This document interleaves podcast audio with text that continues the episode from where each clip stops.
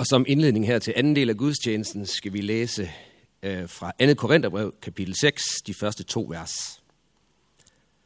Som hans medarbejdere formaner vi jer da ikke forgæves at have taget imod Guds nåde. Det hedder jo, i nådens tid bønhører jeg dig. På frelsens dag hjælper jeg dig. Se, nu er det den nåderige tid. Se, nu er det frelsens dag. Amen.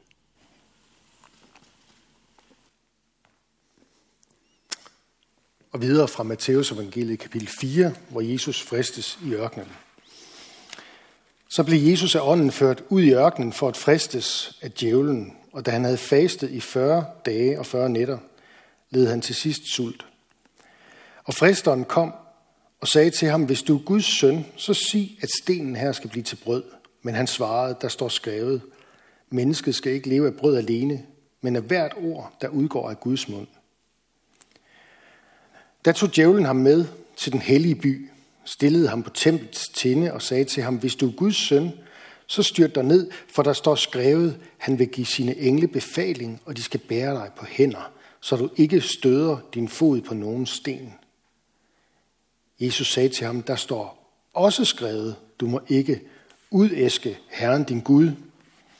Igen tog djævlen ham med sig denne gang til et meget højt bjerg og viste ham alle verdens riger og deres herlighed og sagde til ham, alt dette vil jeg give dig, hvis du vil kaste dig ned og tilbede mig.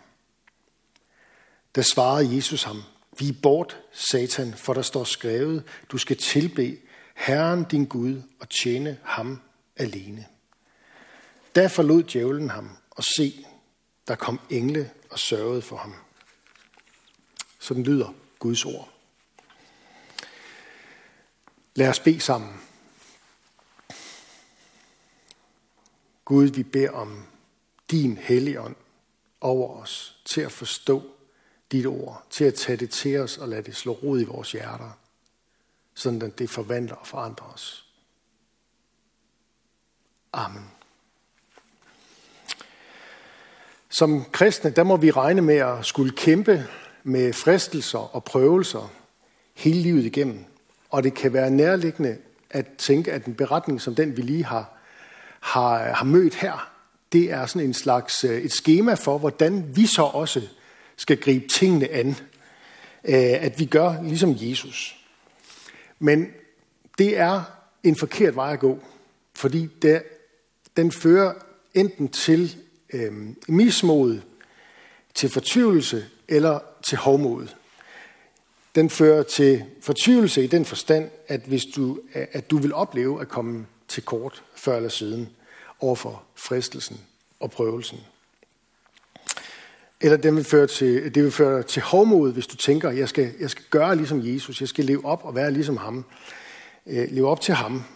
Så vil, det, så vil det enten føre til det her mismod, fordi du falder, eller det vil føre til et hovmod, fordi du tror, at nu har du i virkeligheden mestret det. Nu har du styr på den og den ting i dit liv, som før plagede dig. Og det, der så i virkeligheden er sket, det er, at djævlen han har bare listet sig ind af en anden dør i dit liv. Og åbnet et nyt rum op. Så det handler ikke så meget om at gøre som Jesus. Det handler om, hvad Jesus gør for dig. Det handler om at se, hvad Jesus kan, og hvad han gør for dig. Og læg mærke til, at der er tre, øhm, der er tre fristelser, som Jesus han er udsat for i, i beretningen her. Først så stiller djævlen Jesus et forslag, som hænger sammen med, at han har fastet i 40 dage. Han er simpelthen drønsulten. Og derfor så, øh, så siger han, at øh, du, kan jo, øh, du er Guds søn, så du kan jo lave, hvis du kan lave vand til vin, så kan du også lave, som han gjorde senere, øh, så kan du vel også lave, øh, lave sten til brød. Og Jesus han svarer så tilbage med, øh, med en, en sandhed fra Guds ord, at mennesket skal ikke leve af brød alene, men også af det ord, som udgår fra Guds mund. Så hvis Gud han vil, at du skal leve, selvom du ikke har adgang til mad, så lever du. Den anden fristelse, det er ligesom om, at djævlen nu har taget ved lære og øh, at det her med, når det skal handle om noget med, med Bibelen og slynge bibelvers ud. Så øh, det virker meget mærkeligt, ejendommeligt, forkert. Men vi møder simpelthen djævlen her, citerer fra Guds ord. Han kender det godt, og så alligevel kender han det slet ikke. Det svarer lidt til, at øh, man kan sammenligne med, at djævlen sandsynligvis kender alle kærlighedssange her i verden, men han forstår ikke, hvad de handler om. For det er kun Gud, der er kærlighed. Djævlen er Guds modstykke. Han er det modsatte. Han er kærlighedsløshed. Han er synd og ødelæggelse. Så han kender måske Bibelen. Han kender måske den her verdens kærlighedssange. Men han forstår det ikke, hvad det handler om. Men øh, han citerer altså her fra, fra Bibelen af, og Jesus svarer så tilbage. Der står også skrevet. Og det, der står tilbage til os, det er det her kald, følg ikke den ondes råd. Gør ikke, som djævlen siger. Vær opmærksom, når djævlen kommer snigende og forsøger at fremstille sig selv som mere næstekærlig end Gud. Jeg ved ikke, om du har lagt mærke til det, men det sker indimellem. Det her med, at djævlen sniger sig ind, mund Gud virkelig har sagt, og det må, må ikke det i virkeligheden er, er mere næstekærligt at forstå tingene på den her måde. Han fremstår så at sige klogere og kærligere end Gud. Og det er et bedrag, for han fatter ikke, hvad kærlighed er. Den tredje fristelse, det er der, hvor øh, djævlen for alvor så øh, kaster masken og afslører, hvad hele hans grundlæggende ønske er for Jesus og for et hvert menneske, nemlig at man vil kaste sig ned på knæ og tilbe ham. Ham, som ikke aner, hvem kærlighed er. Kast dig ned og tilbe mig, siger han til Jesus. Så giver jeg dig del i al den her rigdom, der er i verden. Han, han kaldes jo i Nytestamentet for denne verdens fyrste. Og Jesus, han er godt klar over, at det er det her, det dybest set handler om med prøvelsen og fristelsen.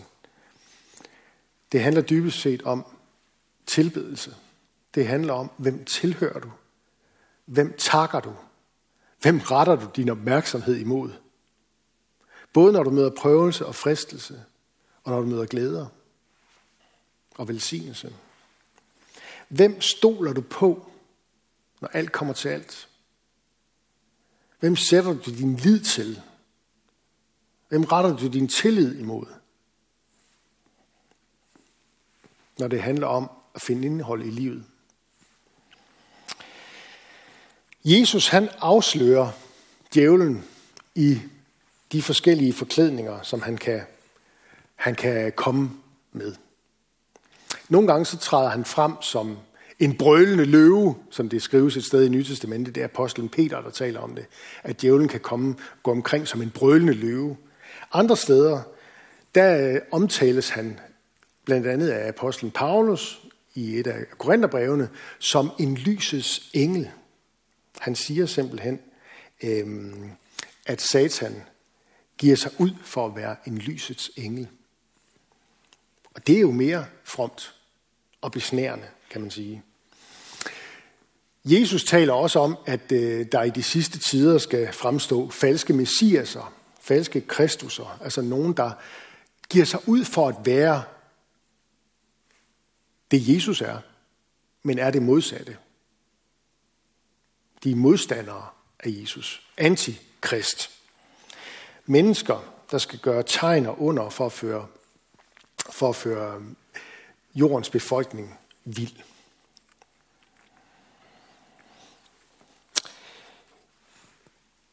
Lige tilbage til det her med øh, djævlen, der som Guds modstander kender Bibelen. Han, forholder, han kender den, men han forstår den ikke. Og han forholder sig til den som en misbruger, kan man sige. Han forkynder aldrig hele Guds ord. Det bliver sådan noget løsrevet noget. Øh, og det handler om, at han vil misbruge det til sin fordel, for at få os til at falde på knæ og tilbe ham, som ikke ved, hvad kærlighed er, frem for Gud, som har skabt os, og som er kærlighed. Og formålet, når djævlen river os i næsen med Bibelen, det er, at skabe en mistillid til Guds ord. Kan vi virkelig stole på Guds ord? Må Gud virkelig har sagt, som slangen sagde i paradisets have til Adam og Eva. Slangen. Djævlen selv. Han ønsker at så mistillid til, at Bibelen er Guds ord, og at Bibelen er til at stole på. Ja, ja, der er utrolig mange ting, der er svære at forstå i Bibelen. Men den her grundlæggende, den her grundindstilling til, at selv det, jeg ikke forstår, det kan jeg bevæge mig i retning af i tillid til, at der er en Gud, der vil mig det bedste. Jesus og Guds ord, Jesus og skriften, Jesus og Bibelen hænger uløseligt sammen. Og det kan Guds modstander ikke tåle. Han kan ikke holde det ud. Han synes, det er forfærdeligt, for han ved, det er der, hans nederlag ligger gemt. I Guds ord og løfter, og så Jesus, der kommer og opfylder dem. Han kan ikke tåle, at Jesus lever i Guds øh, og holder sig til, til Guds ord. Og han kan heller ikke tåle, at kirken, at Guds menighed, ønsker at forsøge at gøre det samme. Han tåler ikke, at Guds menighed stoler på, at Gud i sit ord har givet os alt, hvad der skal til, for at vi kan leve befriet fra Guds modstander. Men det har han. Det er netop der i Guds ord, at vi finder alt, hvad der skal til, for at vi kan leve befriet fra Guds modstander. Så der er også et kald i beretningen her i dag. Et kald til at holde sig til Guds ord. Hold dig til Guds ord. Så skal du se Satan liste af med halen imellem benene som en lusket køder, sådan som den her beretning slutter til sidst. Så forlod han ham, og så kommer Guds engle og, og, og betjener Jesus og varter ham op og giver ham mad fra Guds rige af. Nå, vi skal lige se lidt mere på det her med fristelsen. Ordet fristelse er det samme som ordet prøvelse. Og vi taler jo sådan på, på, på dansk om, at man kan bukke under for fristelsen. Øh, det er tit sådan noget med i forhold til smøger eller chokolade. Jeg ved ikke, hvad det er med chokolade, men det er ligesom blevet forbundet med fristelse. Ikke også? Og, og øh, vi taler om, at vi falder for fristelser af, for, af forskellige, forskellige slags. Vi bliver fristet af et godt tilbud. Der er nok en del butiksejere, der vil ønske, at de kunne få lov til at friste os lidt mere med nogle gode tilbud lige for tiden. Men det, det, er, det, det, er, sådan, det er sådan, vi taler om. Det er sådan, vi bruger ordet. Øh, vi fristes. Øh, vi falder for fristelsen. Øh, og det, det gør vi af forskellige slags. Man kan sige, der er de her små og hyggelige fristelser. Altså det med chokoladen og den slags. Ikke også? Det, det, er sådan, det er sådan til at tage at føle på. Men der er også de, de stærke og svære og i virkeligheden dybt farlige fristelser. Og det er, det her, det bliver, det her ved det sidste, at det bliver, det bliver, det bliver alvorligt. Det er her, hvor vi fristes til at svigte vores ansvar.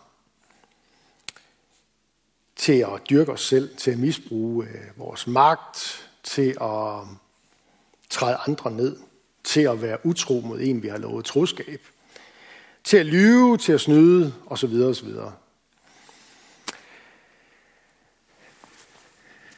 Det er her, at det går op for os, hvor skrøbeligt menneskelivet er, og hvor svage vi i virkeligheden er, og hvor meget vi har brug for en befrier i vores liv. En befrier. En, som kan noget, en, som magter noget i forhold til fristeren, som vi ikke selv magter. For når vi falder, så får vi den her erfaring at jeg er svagere, end jeg rent faktisk håbede eller troede. Det er det, der sker, når vi falder i fristelse. Så lærer vi, jeg er et svagt menneske. Jeg er sværere, end jeg egentlig havde håbet på eller troet. De siger jo, at det handler bare om at tage sig sammen. Men samtidig med den her øh, erfaring, som gør en ydmyg, så er der også en anden vigtig erfaring at gøre, og det er, at når jeg falder, så finder jeg ud af, at Guds tilgivelse og Guds kraft i forhold til mit fald, det rækker videre og er stærkere, end jeg anede og turde tro og håbe på. Vi kan med andre ord gøre os den øh, meget, meget vigtige livserfaring, at fristelse og fald, det kan overvindes af Guds nåde og genoprejsning. Nu står jeg og gør sådan med hænderne, ligesom, øh, ligesom Magnus Heunicke. Jeg bliver sådan helt forvirret af mig selv. Kan jeg ikke lagt mærke til det? Han gør sådan hele tiden, når han skal forklare, hvorfor det er, at vi skal gøre sådan og sådan. Oh. Nå, det var et sidespring. Men prøv lige at høre. Det, det, der er vigtigt, det er, at fristelse og fald, hmm, det kan overvindes af noget, der er større og stærkere. Nemlig Guds nåde og så en genoprejsning. At Gud kommer med sin kraft og tager fat i os og rejser os op igen. Det er det, som øh, Kai Munk har skrevet i en, øh, i en, i en meget, meget lille, lille salme på to små vers. Det her med, at stor er dog Guds fjende, men større er dog Gud. Altså, djævlen forsøger at få os til at falde i farlige fristelser og føre os væk fra Gud. Men Gud er stærkere, og han formår ved sin nåde at rejse os op igen og gøre os til hele mennesker og gøre os til nye mennesker. Johannes, apostlen Johannes skriver i øh, et af sine breve sådan her, derfor blev Guds søn åbenbaret for at tilintetgøre djævelens gerninger. Altså med andre ord, derfor kom Jesus til jorden for at gøre op med Guds modstander, med fristeren. Og i dag der ser vi, hvordan han gjorde det helt konkret. Han tilintetgjorde djævelens angreb ved at holde fast i Guds ord, og dermed ikke falde for fristelsen, men stå igennem den. Stå igennem prøvelsen. Og der er det ejendomlige ved det, at det er første gang i verdenshistorien, at djævlen møder et menneske, han ikke kan overliste. Det er første gang. Det er først med Jesus at han møder et menneske, han ikke kan få ned på knæ. Der står i Nytestamentet i Hebræerbrevet kapitel 4, vers 15 sådan her, at Jesus har medfølelse med vores skrøbeligheder, fordi han blev fristet i alle ting, ligesom vi, dog uden synd.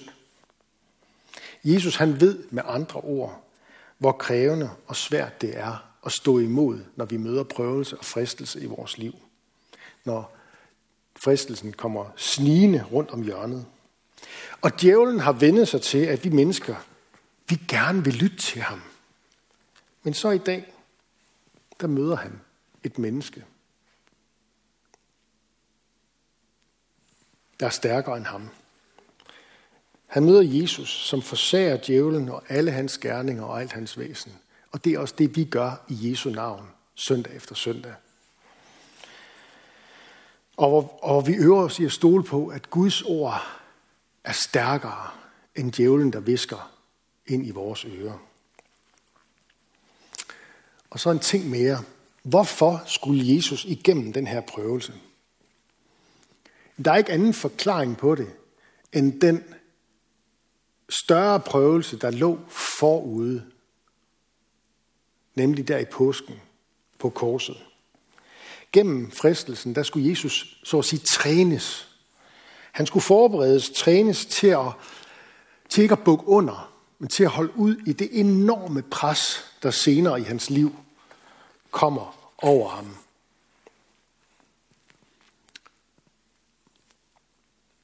Jeg har hørt det sagt på den her måde, at den, som Satan ikke kan kontrollere, forsøger han at dræbe. Og på langfredag, der troede djævlen, at han sejrede. Jesus er død. Jeg har sejret.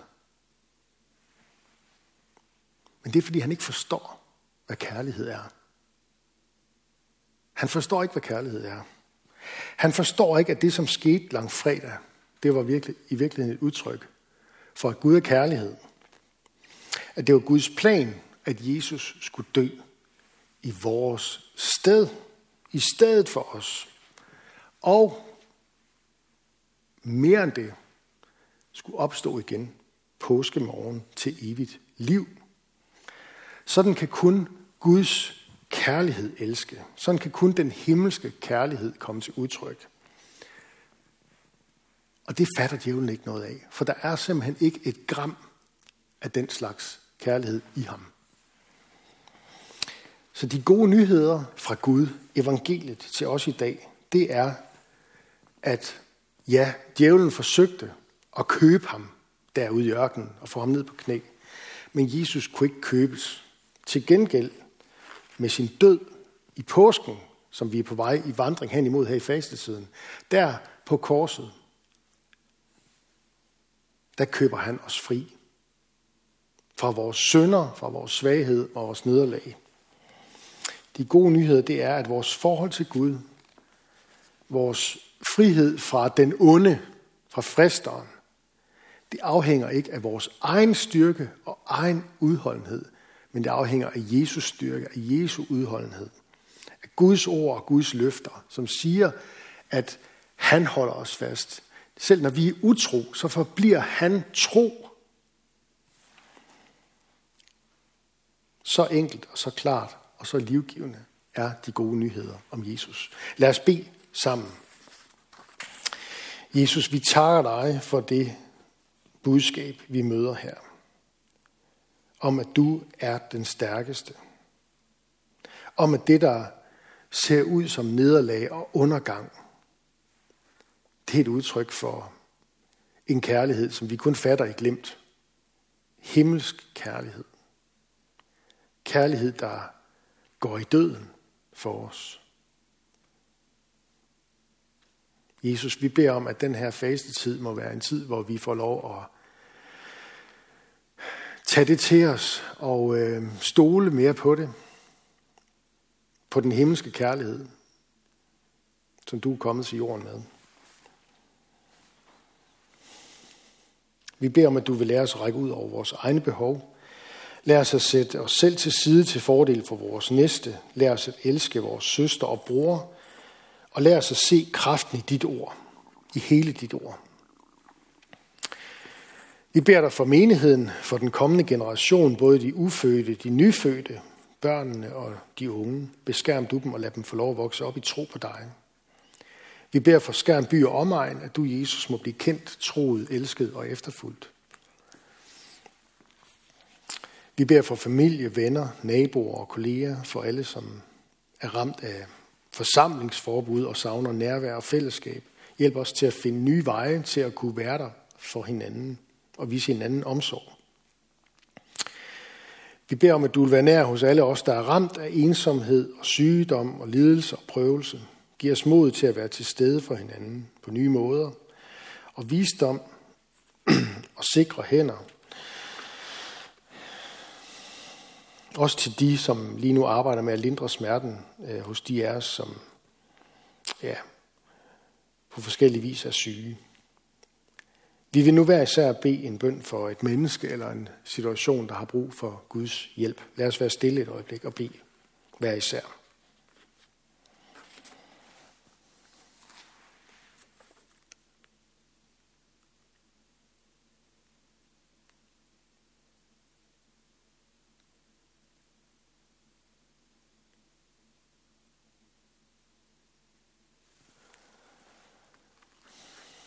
Vi beder for kirken ud over jorden. Lad de kristne vise mod og gøre en forskel i, i de usikre tider, vi er i nu. Vi beder for Danmarks fred, for alle, der arbejder med sundhed og økonomi og dagligdags opgaver, som vi så let tager for givet. Gud, vi tror, at du har skabt os, og at i enhver opgave på arbejdspladsen, i familien, i vores fællesskaber, i menigheden, der er du usynligt til stede og giver os vores daglige brød og vores sundhed, og ikke mindst vores kald til at elske hinanden, til at elske vores næste. Vi beder for alle, der er blevet betroet magt og autoritet, hjælp dem og os til at værne hinanden imod uret og vold. Vi beder om, at evangeliet, de gode nyheder om dig, at der må få fremgang i Danmark, vend vores hjerter og vores folks hjerte til dig. Vi bekender vores medansvar i kirkens og folkets forfald. Vi bekender vores mangel på tro, lydighed og kærlighed. Og giver os mere af det, Jesus. Mere tro, mere lydighed, mere kærlighed. Vi beder om, at de gode nyheder om dig må sprede sig ud i verden, blandt denne verdens muslimer, så de omvender sig og lærer dig at kende som den eneste sande Gud. Og vi beder os om, at den tid snart må komme, hvor de jødiske folk ser dig som Messias og omvender sig i glæde. Vi beder om Jerusalems fred. Jesus, vi længes efter nærvær, efter dit nærvær, efter hinandens nærvær. Vi beder om, at øh, du snart vil komme og gøre alting nyt, og indtil da, at du vil velsigne og bevare os i dit navn. Amen.